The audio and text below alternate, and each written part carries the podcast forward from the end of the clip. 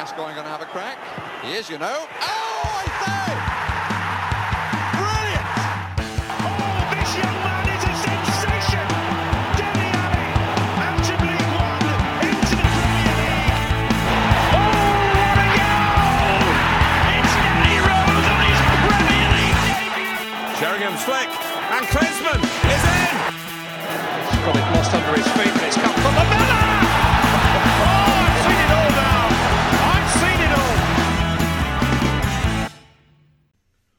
Welcome back to another edition of the Internet's most dangerous Tottenham Hotspur podcast. It's Wheeler Dealer Radio. I'm your host, Greg, and we are here to talk about another less than normal week for Tottenham Hotspur. I guess we wouldn't have it any other way. Uh, before we get started, just to get the regular podcast business out of the way, please leave us a five star review on iTunes. Uh, if you haven't done that, you're very mean and you should.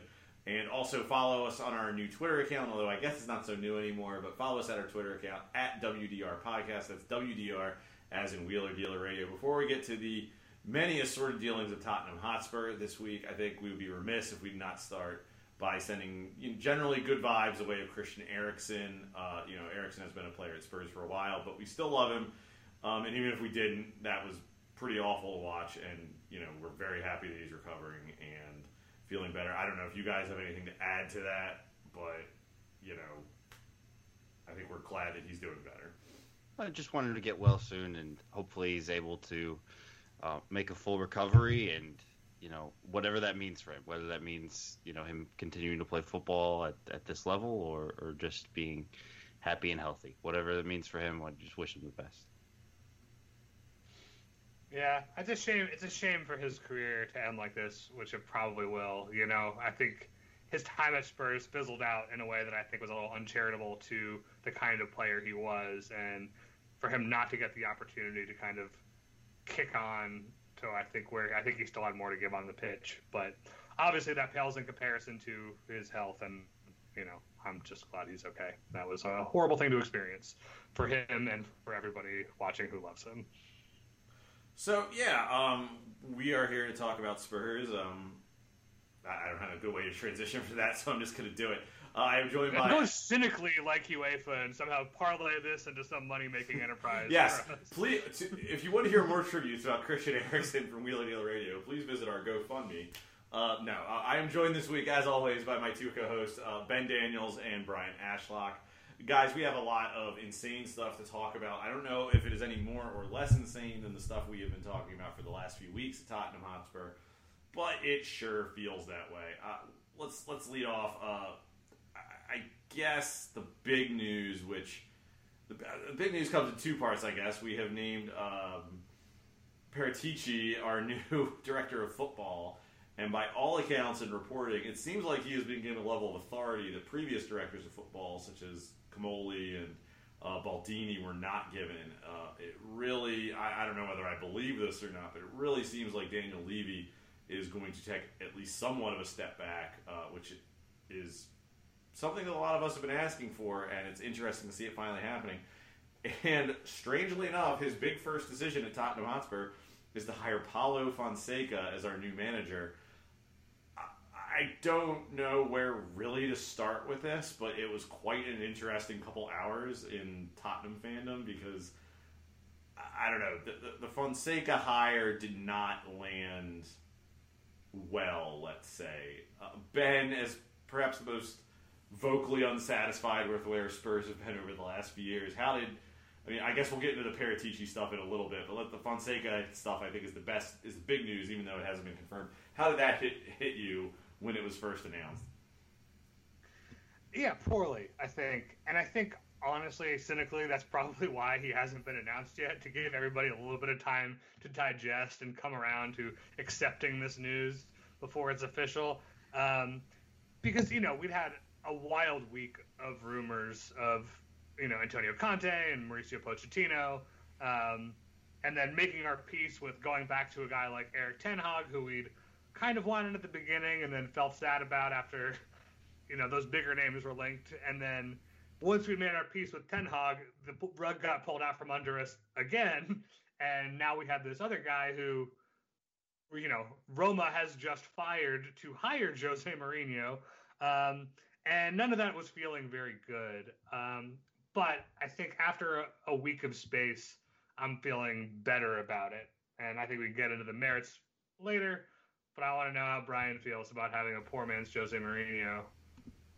Yeah, I think the the trading him for Jose Mourinho is actually the part that like makes me the most suspicious of it.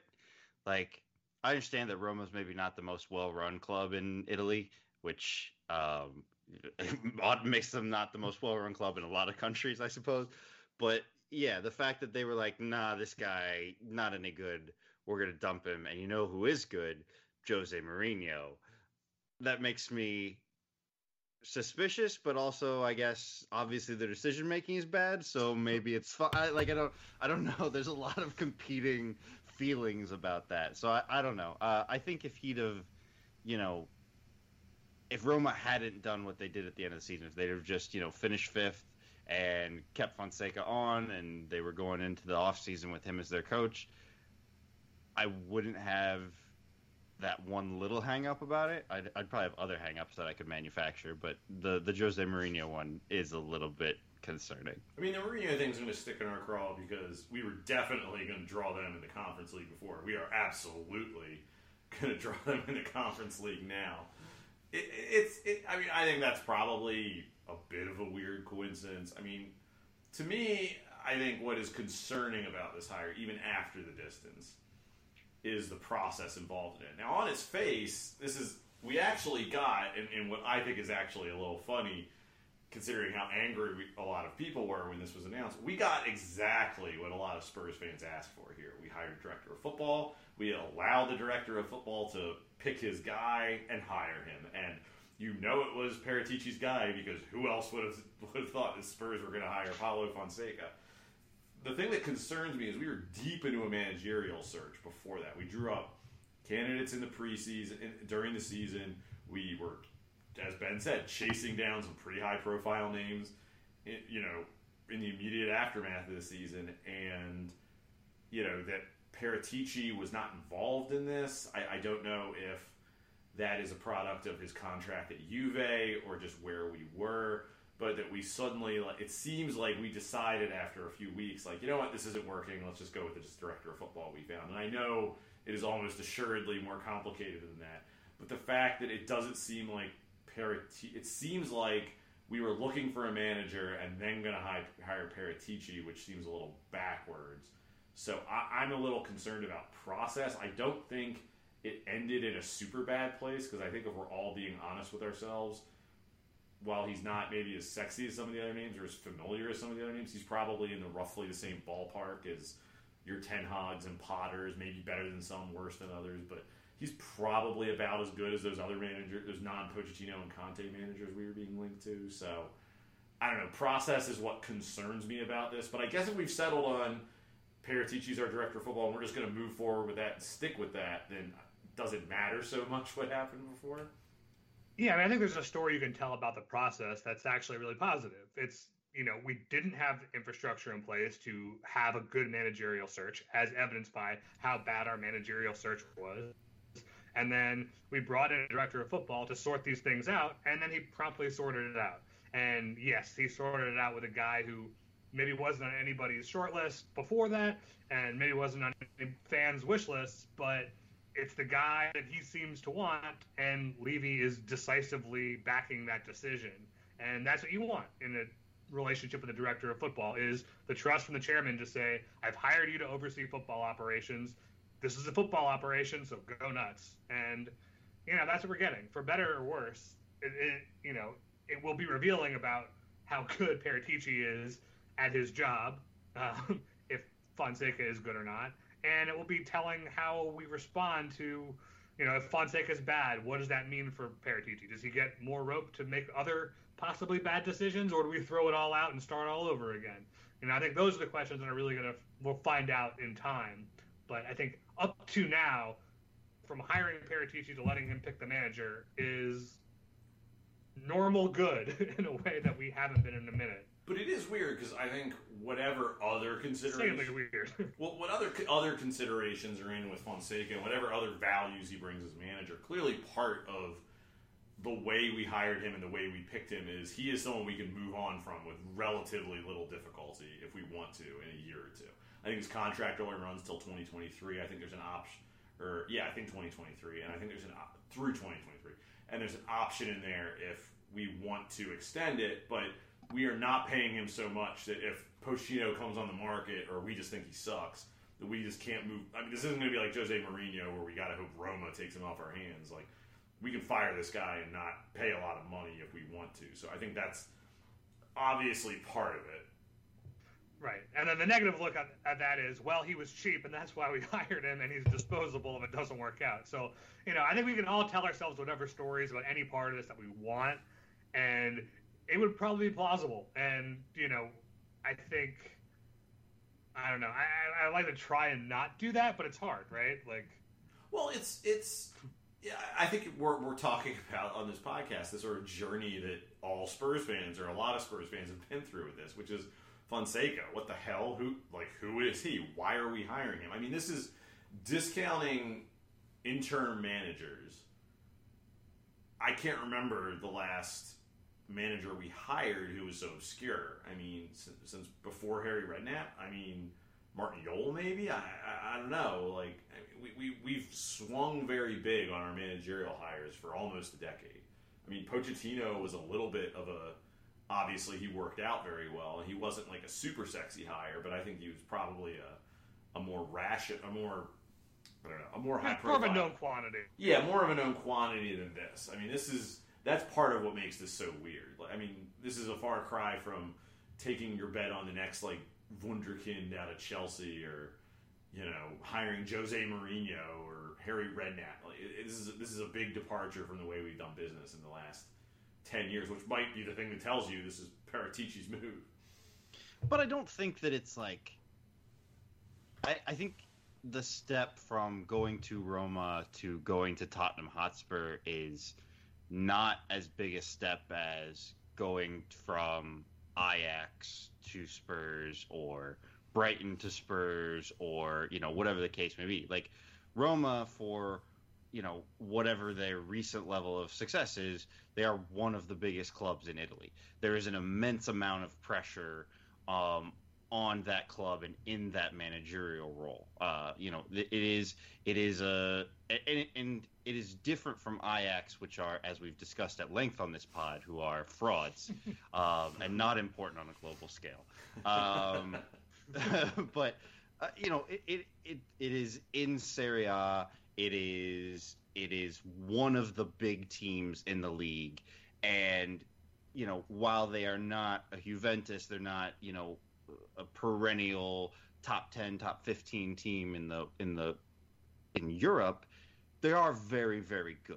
And that's probably like if we're being honest with ourselves that's the type of quality of manager that Spurs are probably generally looking at if you're going to make you know a hire that's not some sort of quote unquote sure thing or like Greg said the German wunderkind like a Nagelsmann or whatever so like like I think if, the, like I said earlier, if this had ended with Fonseca not being fired by Roma and replaced by Jose Mourinho, you're like, oh, we hired Roma's manager and he plays attacking football and you know he took them to fifth and there was one point in the season where they were like second and then he got killed by injuries.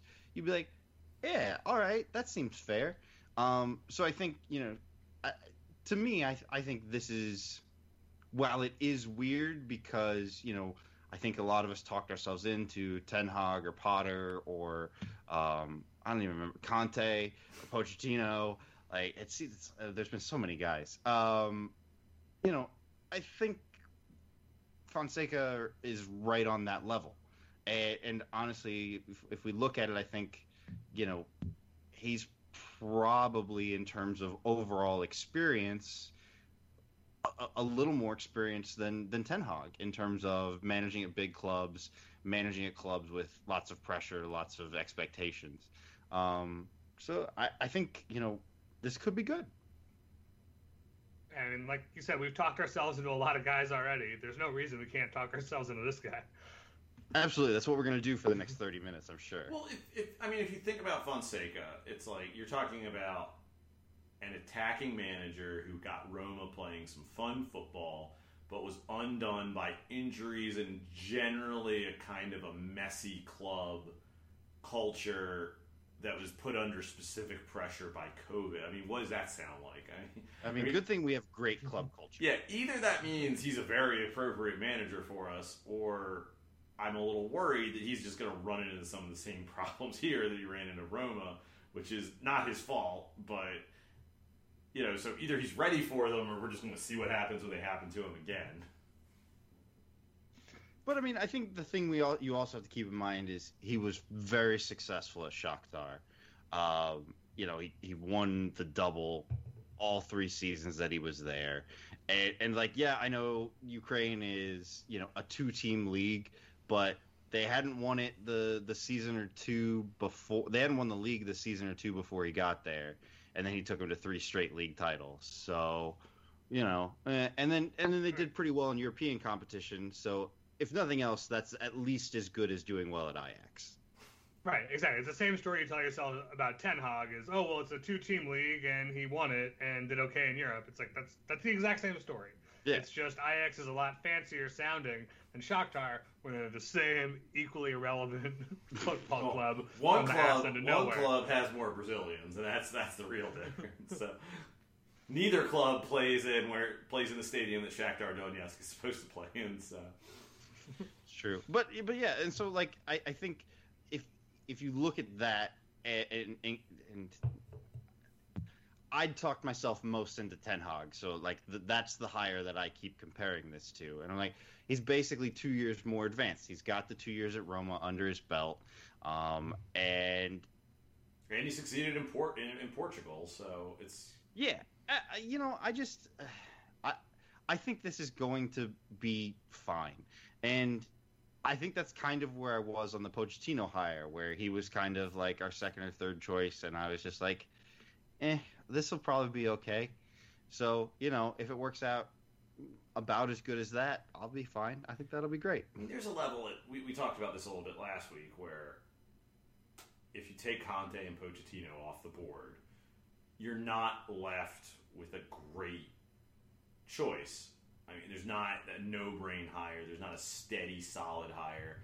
In the way that, you know, I, I think, I mean, you guys tell me if I'm wrong, certainly going back to Harry Redknapp or when Harry Redknapp was fired, I think it was the first time we've hired a manager since then where there hasn't been sort of. I- I think there's not a great name on the market, um, that you know really fits Spurs. And you know if you consider that, you know, I mean, I think Fonseca offers enough positives where it's worth taking a shot, and also he doesn't tie us down if either you know it doesn't work out or something. You know, Pochettino does wriggle out of his PSG contract in two years and wants to come back and doesn't want to go to Real Madrid for some reason. I mean, it's. I think this hire works for us in a lot of ways. And honestly, the people that were upset about, hey, Antonio Conte doesn't fit the remit in terms of, you know, they didn't like the style of football he played. You guys want attacking football? That seems like that's what we would get under Fonseca. Is you know, would- we would get just attacking football and maybe no defending. So Spurs fans that want, you know, to win matches four three, here we go, guys, buckle up. Before we get, I want to get a little more into Fonseca in a second, but one last thing, sort of about the circumstances of his hire that I thought was very interesting is whatever you think about Fonseca as a hire, I think one thing you can say about him is this is not a hire designed to placate Harry Kane. And I, you know, I think that's exactly what we were doing when we hired Jose Mourinho, especially when we hired Jose Mourinho. I think that was probably had something to do with why we were sniffing around Antonio Conte. I don't know that for sure, but I would put money on that. I- I don't know what you guys think of that. I think it is interesting that we are not even pretending. You know, I mean, I'm not saying this means we're going to sell Kane, but I think it's interesting that we're not even. I mean, I would be. You know, I, I, I suspect he was not consulted on this hire, and I think that's a change of approach for this club. Well, I mean, I think the thing, the two points you just brought up kind of go hand in hand. There is no other manager of that name caliber like Conte or Pochettino um, on the market, and those are the only kinds of managers that are going to be, you know, the kind of Kane appeasement that you can hire. You know, anybody else is going to be either you hope Harry Kane likes him when he gets to training, or you've decided to sell him and There's move one on. other name that would make Harry Kane a happy little camper. Gareth Southgate. Fuck off. That would make I'm not all of us kidding. very If we were if we were 100 percent committed to keeping Kane around, we would hire Southgate. That's true. But after he crashes out of the Euros um, in the in the round of 16, I think it's going to be a much harder sell. Um, yeah, I think the other thing about Fonseca's sort of experience at Roma that makes his sacking a little more easier to swallow, to pivot back to that, is that you know they they were very undone by injuries and they don't have the kind of transfer budget. You know, their, their attacking front line was Henrikh Mkhitaryan, Edin Dzeko, and Pedro. Like that is a Premier League retirement home for like the sad and washed up if I've ever heard one. And you know, they were still a very exciting attacking team, even with that constraint. And so, you know, you look at the kind of climate he'll be coming into at Spurs, and yes, we're not going to be flush with cash this summer, as as the rumors have already taken great pains to point out. But you know, we're working with a core of players that is much more uh, ripe than than than the guys that he was dealing with at Roma, and you know, you have to wonder what he can do with a level of talent that exceeds what he's kind of had to deal with in the past. Well, like you said, Ben, like think about we, we I, I know it's something I was saying a lot towards the end of the season under Ryan Mason, but I mean, ignore the defense for just a second. You know, you've got Son, Kane, maybe Gareth Bale. I mean, Bergwijn. Uh, you know, Lo Celso, Ndombele, Dele. Like, I mean, get someone who just all they do is take the handbrake off of those players, and we'll probably see something fun. Right. So you know, it could work. Yeah, I mean the It Roma squad work. is definitely not the most interesting team that they've had in years. I mean, you you have Federico Fazio and Chris Smalling played a lot of games for them. Uh, so you know the fact that he got them to where he got them, and you know, Pau Lopez is their starting goalkeeper. You know, they still give minutes to, or he turned Jordan Veretout, who flamed out at uh, Aston Villa. Like, you know, he turned him into like a, an amazing Serie A midfielder. Like, I, you know, there's no reason to think why that with better players we wouldn't see better results. Yeah, and you know, some of that may be just an indictment of Serie A having just had their title won by a team of Premier League retirees, but you know, I'll, I'll look at that optimistically. I mean, there's the, that's the hope for for Fonseca is just that he's going to turn these guys loose. By all accounts, he by all the stuff we've heard about him, I, or at least I've read about him at Shakhtar and Roma, and I think it speaks what the guys at Roma said about him. I think speaks really well him, considering how last year went. This guy is well liked in the locker room, is very professional. You know, after the last year and a half, I think we're going to have a lot less of a messy team dynamic, which is probably part of the reason he got hired. Is I mean, he looks good in a Zorro mask. does he look good? Uh, uh, I don't know. There's a bunch of Spurs fans who shall remain nameless on this podcast who think he's a handsome guy, and Oh, no, I wouldn't agree with that. yeah, But I would disagree with that too. There are also a bunch of you that thought Pochettino was very handsome, so I don't know. I mean, he could pull This is- this is anti-Portuguese discrimination. For tearing down Um, your statues of Ronaldo, Ben. so should we talk about like the way he plays, or um, should we just direct people to go read stuff on the internet and watch videos to be as equally informed? we could talk about it a little bit. I mean, what what excites you most about what you've read about him, Ben? I don't think any of us are going to profess to be Shakhtar or Roma enthusiasts on this podcast. Um, yeah, I mean, I think you know, in broad strokes, the way that he plays a very possession-oriented attacking style of football with some pressing thrown in is very much the kind of football we've gotten used to seeing under Pochettino, and I think we'd all like back. Um, you know, not that I'm not open to other exciting forms of football, but it's it's like a warm blanket, and it's a kind of football that our squad seems pretty pretty equipped to you know to playing. They played like they, they played a similar style under Pochettino in broad strokes, and you know we have the kind of personnel suited to uh, a three-four-three system that he has adopted lately in Italy. Um, you know, it seems like what he brings to the table is a good marriage with the personnel that we have, and that to me is exciting because you know we drag this manager search on really long. We have the Euros and the Copa America to contend with this summer, and we're gonna have a pretty truncated preseason.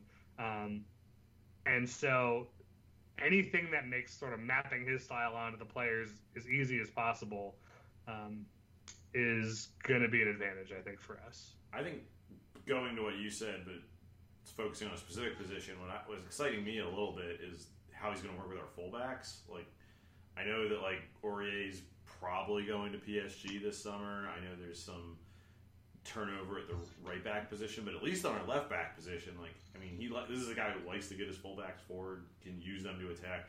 For Sessegnon and Reguilon, I think that is a very exciting prospect. And even, I mean, I would hope that we have other options there, but you know, got we might be able to squeeze something out of um, Doherty on the on the right side. I mean, he's a, that, that at least seems like a system he is better utilized in, especially for playing three at the back. I, I, I, don't know. I think, like you said, Ben. Generally speaking, I think one thing after a year and a half of Jose, who whatever else you say about him, I don't think you utilized what this squad was truly good at. I think this is a squad that, with with at least in the attack, with very few tweaks, is able to do some of the things that you know he's going to want to do. and I think you know Wendy. That was um, a close So one, close, Brian. Brian. So close. you know, look, you, it's not fun if you call it out. Like we just have to ignore it and all pretend it Speak didn't for happen. yourself. Speak for yourself. we don't call you out every time you screw up the intro. yes, you do. I Oh, just yeah, don't that's put it in the podcast. We start over. just not in the show.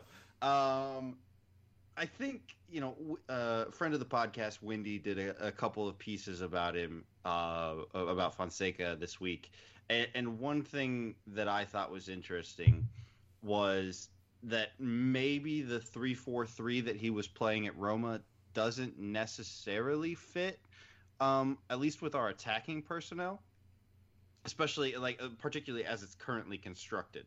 Um, specifically in that with the attacking like the central attackers the the two central midfielders and then the two attacking midfielders and the striker uh, he seems to really like a striker that is more of a poacher more of playing on the shoulder of the last defender uh, you know popping up at the back post to put in uh, tap ins that sort of stuff. And that's not really harry kane's game. And so you know, going back to what we were talking about earlier, maybe this hire is made on the basis of Harry Kane's not going to be around, or more than likely, Harry Kane is around, and Fonseca just has to figure out how to make his system work with one of the best strikers in football.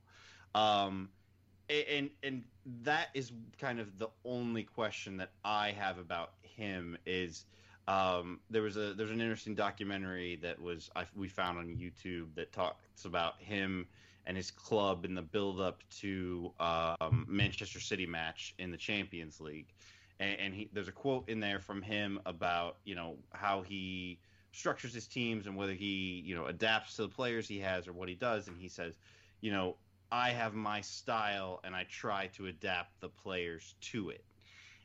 And so that worries me a little bit where you're coming into a big club with you know clearly big egos and some star players. And you have to wonder you know does this system that he's playing at Roma does that get the best out of Heung-min Son does that get the best out of Ndombele and Lo Celso and Kane and and so I think you're absolutely right. I think the fullback situation is great for us, especially at left back. But what do we? How, how does he either adapt or or use go back to the four two three one, the four three three that he used at Shakhtar? What does he do to ensure that you know two of the best attacking players in the world don't waste another season? I mean, he's See, like, it's funny. I Go ahead, Ben. I took I I, I you know I, I read some stuff and watched some stuff, and the front three was a thing that to me sounded like a pretty good fit for Fonseca. The way I I had sort of seen it described is, you know, Dzeko plays a sort of back to goal kind of target man sort of role with Mkhitaryan and Pedro both playing pretty narrowly off of him, and Mkhitaryan kind of dropping in behind to do creative shit, and Pedro making runs in behind for Dzeko to either lay off back to Mkhitaryan to play make or play through to Pedro to run on, and then Dzeko would peel off and make his runs into the box and do poacher shit. And I feel like that's a setup where you can pretty comfortably map Dele onto Mkhitaryan, coming inside and doing a little creative shit in the 10 spot. Um, Son making those Pedro runs in behind. And I think Kane is pretty comfortable playing back to goal, hold up facilitator. And we know he likes to poach goals in, in the box. It's not all of his game. And I think it hasn't been his game under Jose, certainly, for the last year and a half. But you know, the big accusations leveled against Kane forever was that he was a tap in merchant and a penalty merchant, you know, didn't have any anything more dynamic to his game. And so a, a, situation where he gets to make those runs into the box and facilitate in some capacity, um, I think, you know, he is good enough and well rounded enough that I think it's a fit. Um, but you know, I, I don't know. It's it'll be telling to see, you know. You're talking about yeah you look at the attackers we have, and don't, don't even get into the midfield. You've got Dele, Son, let's assume Harry Kane, and maybe Gareth Bale. You can do a lot with those players. I mean, there is there is a lot of permutations of an attacking, you know, front that you can sort of assemble and execute with those guys. And I don't know, maybe after a few years of Mourinho, I should be a little more cautious of like thinking about what common sense applies to managers, but yeah, I, I, like Ben said, that's a, that's a system that seems like he could make work with who's going to be at Spurs next year, which may not include Kane, but may not, or Bale. yeah, I, I mean, you know, like I said, I, I think my concern is is his position on how on on the the I I have a style and I adapt the players to it. So like, is that a method of man management that will translate to being at Tottenham Hotspur. Um, you know, I think you could argue based on kind of the level of the Roma players um, that that he was able to do some of this sort of stuff in terms of molding them or, or, or, shoving them, you know, into into different roles. And and I think we've seen, you know, from Spurs players in the past that some of them don't appreciate being played in roles that they don't think are well suited for them or that they don't like. Um, so I don't know. I'm just curious at how that works out. Like I, I, you know, I do like the other broad strokes that Ben talked about. You know, the attacking football, the high press, like the refusal to like play in a low block. Um, uh, so so there's lots of good things. One of the other interesting things that I think he does is he uses a coach um, kind of up high in the in the press box area, sort of to uh, radio down, uh, you know, feedback during the game, sort of like you know how the NF the NFL would use an offensive or defensive coordinator. Um, I find that very interesting. I, I've always wondered why that's not something that is more popular in European soccer in terms of just being able to be above and see sort of the shape and and the entirety of the field. Only so innovators I, like Tim Sherwood want that as part of their game. But I, I, think it's something. I think it's certainly something different and, and interesting and unique, and and so I'm interested to see how that plays out at Spurs. Yeah, and it, one of the other components of that I think I read was that they also employ a video editor to put together packages of the first half to incorporate into the halftime team talk to go over like the match with video, you know, in the middle of the game. Um, and that's another thing that, if I read that right, um, is a is a promising thing that I, I don't really feel like we see in European football um, in terms of just having those sort of viewpoints on the match that isn't from the dugout to be able to like reconstruct what happened and why it went wrong or why it went right and be able to make adjustments accordingly. Um, But Ben, hear me out. What if we hired a coach who just talked about touching balls at halftime? I mean, look, if the you know if the guy in in the nosebleed seats looking down sees a lack or preponderance of ball touching, like he can address that. And I think bringing that kind of approach to the ball touching question is what we've been lacking. Like you know, you can't just go on your gut feel when it comes to this stuff. I think we've narrowed down what the true problem with Jose was during his tenure at Spurs.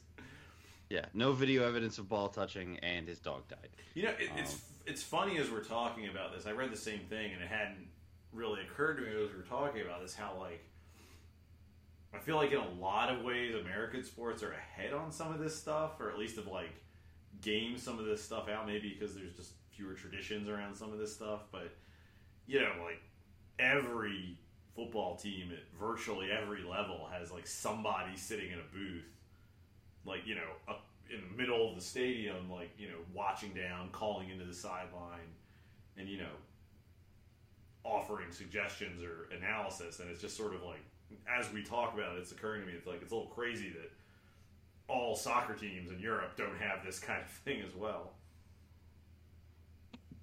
It's Yeah, a I mean, very it's look. It's just a very weird, like I don't know, quirk of the game where it's just like managers should be in a suit and they should be on the, or, or weirdly in sweatpants, um, and they So, should. s- nothing in between. Those are your two options. yeah, really. tell that to Ryan they Mason sweater, man um, and, and you have to be standing or crouching uh, or sitting on a cooler right on the sideline. And it's I just mean, like you have this Worst American football view too Everything. But you have this Yeah. in American football too. Any coach is going to be on the sideline. They just pay guys to sit up in the booth for them. Yeah, but it's also still just like it, it's very weird that that that is just the traditional view of how this game should be managed, and and the fact that someone might be receiving radio instructions from someone up in a booth is like amazing. Like how how- long has the NFL had like headsets on the sidelines? Like I don't know, the 80s. The you know, like I, I don't know, like how often do we see in the NFL, you know, a quarterback comes over to the sideline and picks up a telephone and is like, "All right, what did they do? Why did I throw that interception?" Like how, how when can we start getting Harry Kane and Toby Alderweireld headsets for on the pitch so they can actually receive instructions When they're both playing for the Jets in a few years. yeah, I mean, great, perfect. Uh, you know, I, but I but I do think seriously that that just trying stuff like that, whether whether it actually is impactful or actually valuable, uh, it, it it doesn't really matter. Just like let's try some stuff. Like we we're a team that we've talked about this. Like you have to operate on you know marginal gains. Like we're not going to spend the money to make big jumps. We're never going to buy players for 100 150 million pounds so what can we do? All right well let's do scouting really well. Let's do player development really well. Like let you know and and we've gotten away from all of those things. We we, we haven't been on the forefront of analytics. We haven't had the the football like backroom staff situation that we should have had for probably the last decade and now we're behind. And so, like, if anybody starts to do any of these things to give us some of these marginal gains, that'll be great. Well, apparently Spurs have this like cutting edge sports science staff, and Pochettino used the hell out of them, and Mourinho really didn't. And I think that's like a big part of why we hired a guy like Fonseca. It's like we want someone who's who's amenable to doing these things again. I mean, I think there is something deeply tragic about we want some we want a Pochettino like substance when we you know, and I, I think there's a lot of blame to go around and for why Pochettino is not here anymore. But you know, we let the we let the guy who we really modeled this position after walk out the door. So, but I think you know, putting that aside because it is water under the bridge at this point. You know, it is whatever else you think of this hire. It is good that we are at least moving in that direction again, and maybe maybe you view it as a problem that we are looking at a guy like Conte. Maybe you look at it as a problem that we are talking to all these different guys, but at least we are moving back in the direction of someone who plays positive football and looks at these kind of innovations like you were talking about, Brian. And it's just like it can't be a bad thing this is the direction we're sort of moving in. I mean, it could be. I guess it could be. So what am I? Anything could be a bad thing when it comes to Spurs, So right? let's let's talk about speaking of directions we're moving in and things that could or could not be a bad thing. Um, Paratici is our new director of football. Uh, you know, sort of right as his hiring was becoming more and more of a, you know, it was, it was being discussed as to what his job would entail. The the Fonseca stuff came out, and I think the Fonseca hire has communicated to people, or at least the, the, the sort of reporting is that he's being given way more authority than previous directors of football, like I mentioned earlier in the podcast. And the Fonseca hire certainly, I think, is a bit of a testament to that because that doesn't feel like a Daniel Levy hire to me. I, I, I, how do you feel, Ben? We'll start with you. How do you feel about you know Paratici in charge, or or the that we have moved in this direction with this particular person? I know we talked a little bit about this last week, but now that it is a reality, Yeah, I mean, as a general principle, having a director of football who is running the football side of things, I feel great about. I think that is something that has needed to happen for a very long time. Uh, I'm glad it is happening. Um, I think there are question marks that I have about Paratici himself and how good at this job he actually is. How much is he benefiting from working for a guy like Beppe Marotta? How much is he benefiting from working at a club with resources like Juventus? But I think that muddies the waters a little bit, if I'm being honest. Like, Juve's Juve. I mean, I mean, we can't discount what he did there. I'm not saying that, but you know, I don't think as as many dumb decisions decisions we made over the last few years. I don't think Daniel Levy hired him expecting him to like act like he did at Juventus. Like, you know, clearly there's some level of you know fitting sort of the I don't know the, the mission statement of the club. I, I don't know how you want to put it, but I, I think it's a very opaque position, and I think it's very hard to sort of judge a lot of directors of football. And I think coming out of a club like Juventus, more so than most, I think it's extremely hard to judge what he did and what wasn't. What was what was and wasn't just sort of like being done to the standards of Juventus, for lack of a better term. Right. It's hard to translate that back to a club like Spurs. or any other And I club. think- like I think Juventus is an extremely weird, unique club, and even by big club standards, I think Juventus is a bit of a strange outfit. And I think the interesting thing about the hire and that the interviews that have come out since the hire is that he's not just being brought in to kind of be a, a, a recruitment specialist or to handle squad building. Like he's literally here to do all football stuff, and that includes you know the academy, that includes the women's team, the the reserves. Um, and I find it interesting that Daniel Levy is willing to relinquish that level of control over basically the entire football side of everything. You know, Levy's put out a bunch of statements over the last between the statement in the last program at the end of the year and that video that he put out. Uh, I think on Saturday of this weekend, and I know a lot of us, and I understand why, assume that it's just sort of like corporate bullshit designed to sort of mollify the fans after some bad seasons. But like, he's never done stuff like that before. I mean, at least the level of sort of contrition on display in these statements, I think is fairly new for him. Whether it's just he realizes it's ugly and has to say something, or whether it's he realizes something needs to change. This is not something we have seen before out of him at this club.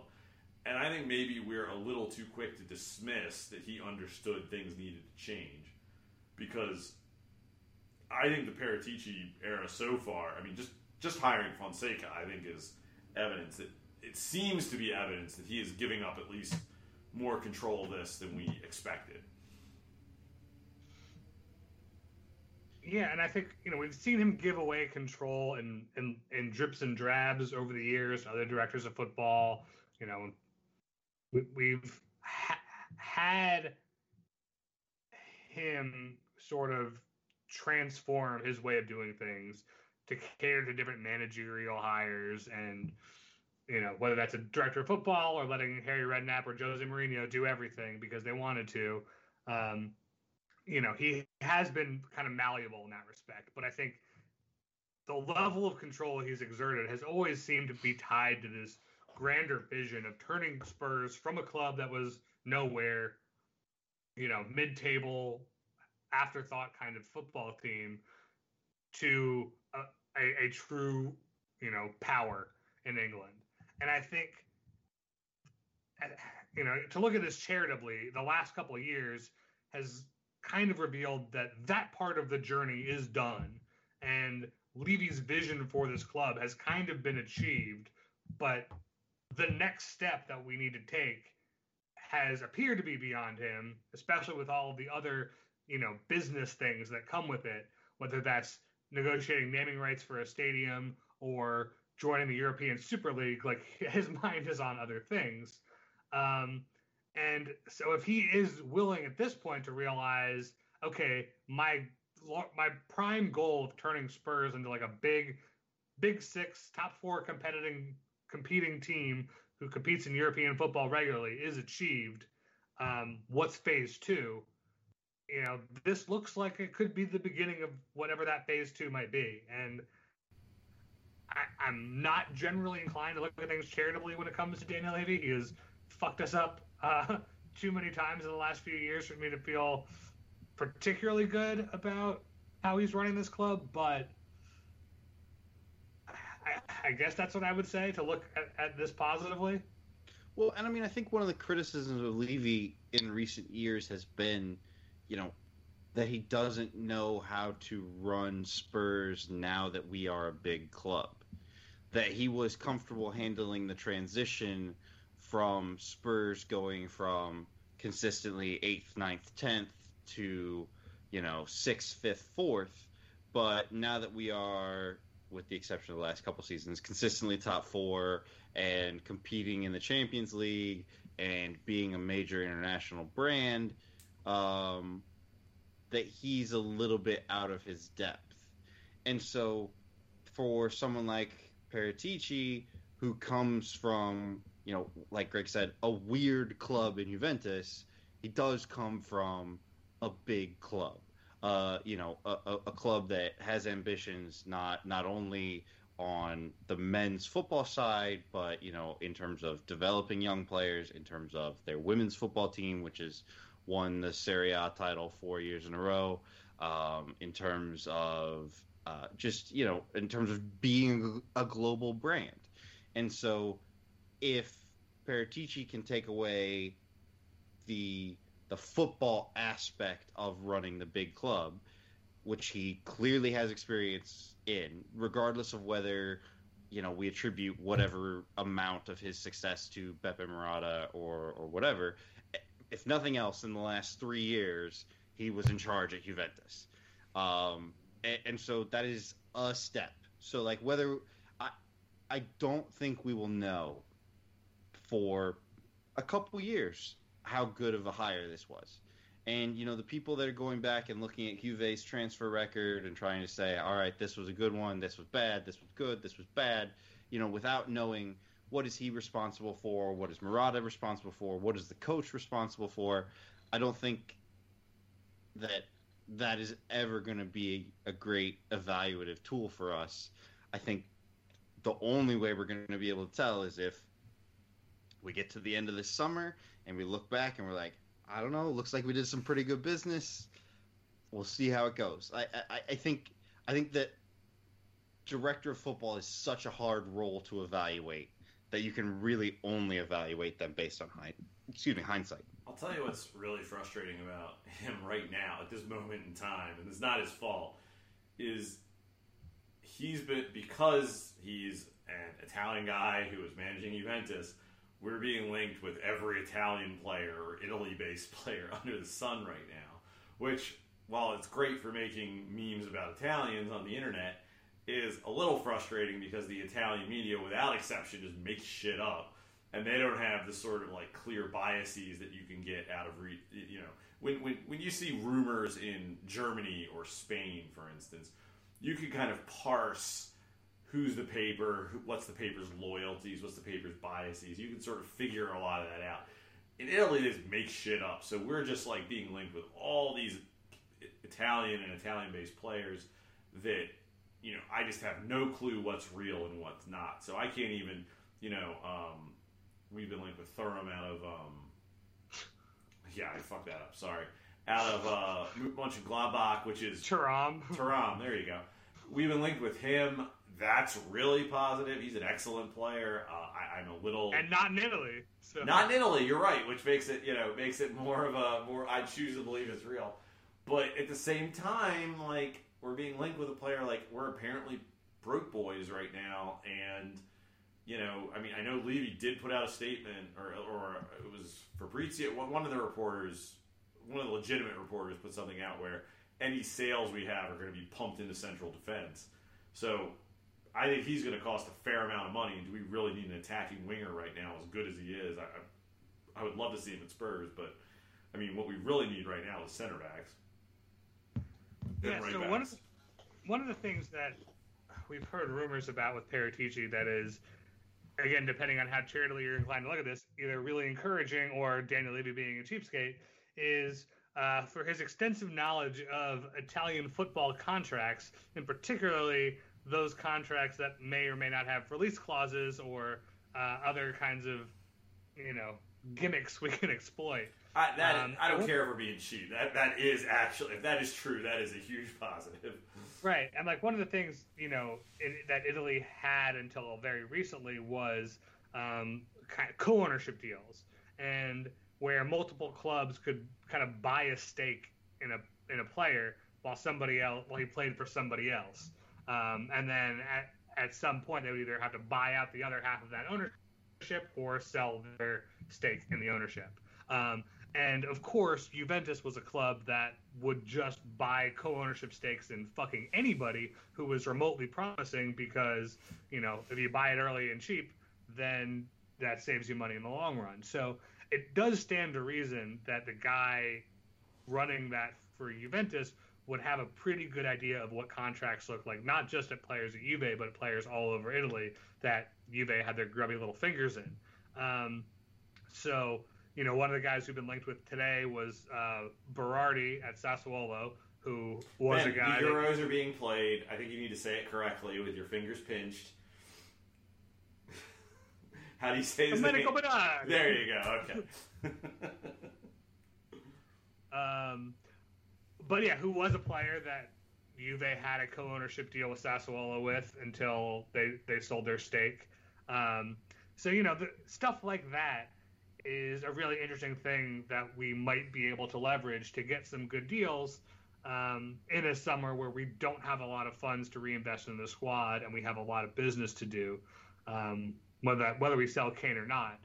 But being able to get a bunch of Italians for cheap, um, yeah, it's not the worst thing. They looked really good against Turkey, so hey, Paisan, so perfect for the Conference League. molto bene. Molto bene. Uh, yeah, I, I don't know. It's I, I just think what's most interesting about Paratici right now is the fact that I mean Fonseca is such a left field hire that it seems to indicate he's being given a level of control that I don't think any of us anticipated. So we're gonna see how it goes. Uh, you know, apparently we'll see if Fonseca's wearing a Zorro mask by the end of the season. Give me the Spurs branded Zorro masks. Spurs, like the one Harry Kane wore a few years ago, that that, that kind of Yeah. Zorro mask. Yeah. So let's wrap it up as the summer is here and we don't have as much football to talk about. I, I want to do some recommendations. Uh, I don't care what it is. Ben, what would you recommend uh, that our, our listeners do with their time? Uh, what what what movie, book, game, thing, activity would you recommend to our listeners that has been making your life better in the last in the last couple of weeks? So it's pretty crazy. And They have this thing called the Euros this summer, where oh you get to watch God, you fucking nerd. players go play with like totally different players just because they happen to come from the same. No, country. and it's in the And past. they do It's all happening about last year, but we didn't get to see it because it's the 2020 Euros. It's the Champions League, but for countries. Yeah, it's wild. Jesus. I don't know if you guys don't know about this. Check it out. Yeah, thanks, Ben. Um, that's, that's real help. Sorry, go to Brian. You really blindsided me with this question. I didn't. Oh know yeah, how to blindsided you. Okay. You want me to come back to you, Ben, after I go to Brian, or you just want to waste your answer on the Euros? Oh, you can come back to me. You want England and Croatia to be your answer? Really? You want to pre- all the, you want to pretend the English team is good? You want that to be your answer? All right, Brian. What I you- want to hear what Greg's answer is before. No, no, no, I no, no, Brian. dive You're up next. I'm the host. You're up next, Brian. What's what would you recommend to the people? What what what what five part trash ass fantasy series are you going to recommend to the people here? No, I can't. We've already. I've given up on my five. Or it's only four parts so far. um, uh, you know, I mean, going outside is nice. I've heard that that's good for oh you. Oh my god. Um, let's see. Um, what what am I doing? Um, I read a lot. Um, I'd recommend reading. It's Any good. specific book, Brian? God, you guys are so all, bad. all books. All books are good. Um, I recently read. Um, uh, what did I read? Is it um a memory called Empire? I think is the second one. Um, A desolation called peace. is that the first one or is that no, the that's second the one? I don't second remember. one. Okay, that one. I read that one, um, which is a good fantasy book, um, or excuse me, sci-fi novel, whatever. I, Greg, we really should have prepared more for this. Uh, Yeah, segment. no, I, I, not like I told you guys at the beginning of this that I was. I mean, you said, hey, maybe we should do a recommendation. Okay, all right, thing. all right, all right. And I will then- recommend uh, the great actor Ned Beatty died this week. Uh, he has been in several excellent movies like Network, which he's uh, weirdly Network is, rem- is remembered for the "I'm mad as hell and I'm not going to take it anymore" speech. I think Ned Beatty gives a superior monologue in that movie. Well worth checking out. I would, as a Baltimorean, cannot help but recommend uh, his, the first three seasons of Homicide. Life on the Street, where uh, Ned Beatty plays Stanley Bolander, a very put upon homicide detective. He is excellent in the role. Uh, I would always recommend watching Homicide. It's a, it's a it's a extremely good show that is a forerunner of The Wire. If you have not checked it out, unfortunately, it's not streaming. I've heard The Wire is really good. Yeah, The Wire Yeah, you is guys should really watch good. The Wire. And living Season in two? Is, Is season two any exactly good? It is exactly like like The Wire. So anyway, if you can track down the first three seasons of Homicide, I would highly recommend that. Ben, you want to give like a real answer, or you just want to talk about like So- breathing or so something? first I've first I have a really embarrassing confession to make. Uh, until until he died, I thought Ned was somehow like a nickname for Warren, and that Ned Beatty was just a casual way of saying Warren Beatty, and that they were the same What? guy. How dare you? How dare I had you? no idea he was a whole separate individual. Oh my god. He's been in like he's got at least three extremely famous movie parts, let alone the rest of his work. Oh, I don't know. I just thought it was like, oh yeah, my buddy Ned. That's me and Warren are really close, so I call him Ned. I don't. I don't know what's short for Warren. It could be Ned. Look, I Oh. said it was an embarrassing confession, and here we are. Um, I mean, I feel like that's one you could have kept to yourself. I know, but look, Like, like I We're know on a- we're on a podcast and it's incumbent upon us to come up with interesting things to say. I ignore that a lot, but like you didn't have to tell anybody. That. you know, uh, that's the difference. between you could have even waited till I- after we stopped recording. You could have been like, "Hey, by the way, guys, just so you know." Uh, you could, have yeah, that's yeah, people have could to have heard that on our crypto-funded dark web podcast, supplemental podcast instead. Sorry, guys. I value transparency, and I don't hide from my listeners. I, I am unflinching, and if Yeah, Ben Daniels doesn't hide from his listeners that's right, with his extremely real name. that's right. Thank you, Greg. Um, so, uh, recommendations. Despite what the Guardian would tell you, it is the 30 year anniversary of Robin Hood Prince of Thieves, and it is actually still wonderful and good. And if you can't get past Kevin Costner not having a British accent, that's that's your fault because who cares? Um, it is it is still perfectly wonderful. You- you Is wanna- that the best Kevin Costner movie? No, it's not Bull Durham. You No, think so Bull the Durham- best- Yes, Bull Durham is the best Kevin Costner movie. It's not like a deep list, so It's not even the best Kevin Costner baseball movie. No, it's okay. definitely the best. It Kevin is Costner definitely baseball the best Kevin Costner baseball. Nah, movie. I like For Love of the Game better. that was a good one, Brian. That was a really good one. Uh, the best Kevin Costner movie is Dances uh, with per- Wolves. It is the Clint Eastwood movie where Kevin Costner is an escaped convict who kidnaps a kid and goes on like a, a little road trip together. It's Clint Eastwood's best movie and it's Kevin Costner's best movie. What's it called, And, Ben? uh, What's the name of this movie? a Perfect World. Oh, okay. I thought you couldn't remember the name of it. I was No, talking. I said to begin with. Brian's just loud. Sorry, Brian's everybody. loud one. just talking over everybody. Well, guys, I think this conversation really started in a valley, but it really, I think we really, really dug it out. So I'm, I'm proud of all of us. Brian, do you have anything you want to add that now that you can sort of remember the name of books and you've had a minute to think about it, or not really? Um, I mean, I would just definitely say, don't start um, a chorus of dragons, um, which is like a fantasy series. There's four books in it now. You'll get to book and you'll be like, why am I doing this? You'll buy the fourth book on Amazon. You'll get 10% of the way through. You'll go, I don't know if I can do this anymore. You'll read 10% more. You'll go, all right, definitely can't do this anymore. And then you'll do a podcast and then probably go read another 20 or 30 pages um, because you're glutton for punishment. So don't do that to yourself. Just throwing it out there. Fair enough. Brian, where can people find you on the internet? You can find me on Twitter at Brian underscore Ashlock. That is Brian with a Y. Ben, where can people find you talking about Kevin Costner on the internet? You can find me on Twitter at Comrade You Spurs. There's a Y in there somewhere. You sure it's not Costner, you Spurs? Oh, it should be. It should be now, yeah. Next week, we got to come up with something to talk about this summer, guys. We're going to do all Kevin Costner podcast. It's just the worst idea anyone's ever had. 10 minute monologue on why For Love of the Game is better than Bull Durham. Brian, the challenge, the gauntlet has been thrown down. it is yours to pick up. You can find me on Twitter at skipjack0079. I, I'm sure I talk about Kevin Costner eventually, but I hope not. Um, and don't forget to follow our podcast at WDR Podcast. That's WDR as in Wheeler Dealer Radio. And leave us a five star review on iTunes if you haven't already. For Ben, for Brian, for Brett Rainbow, and of course for Kevin Costner, I have been your host, Greg. Come on, you Spurs.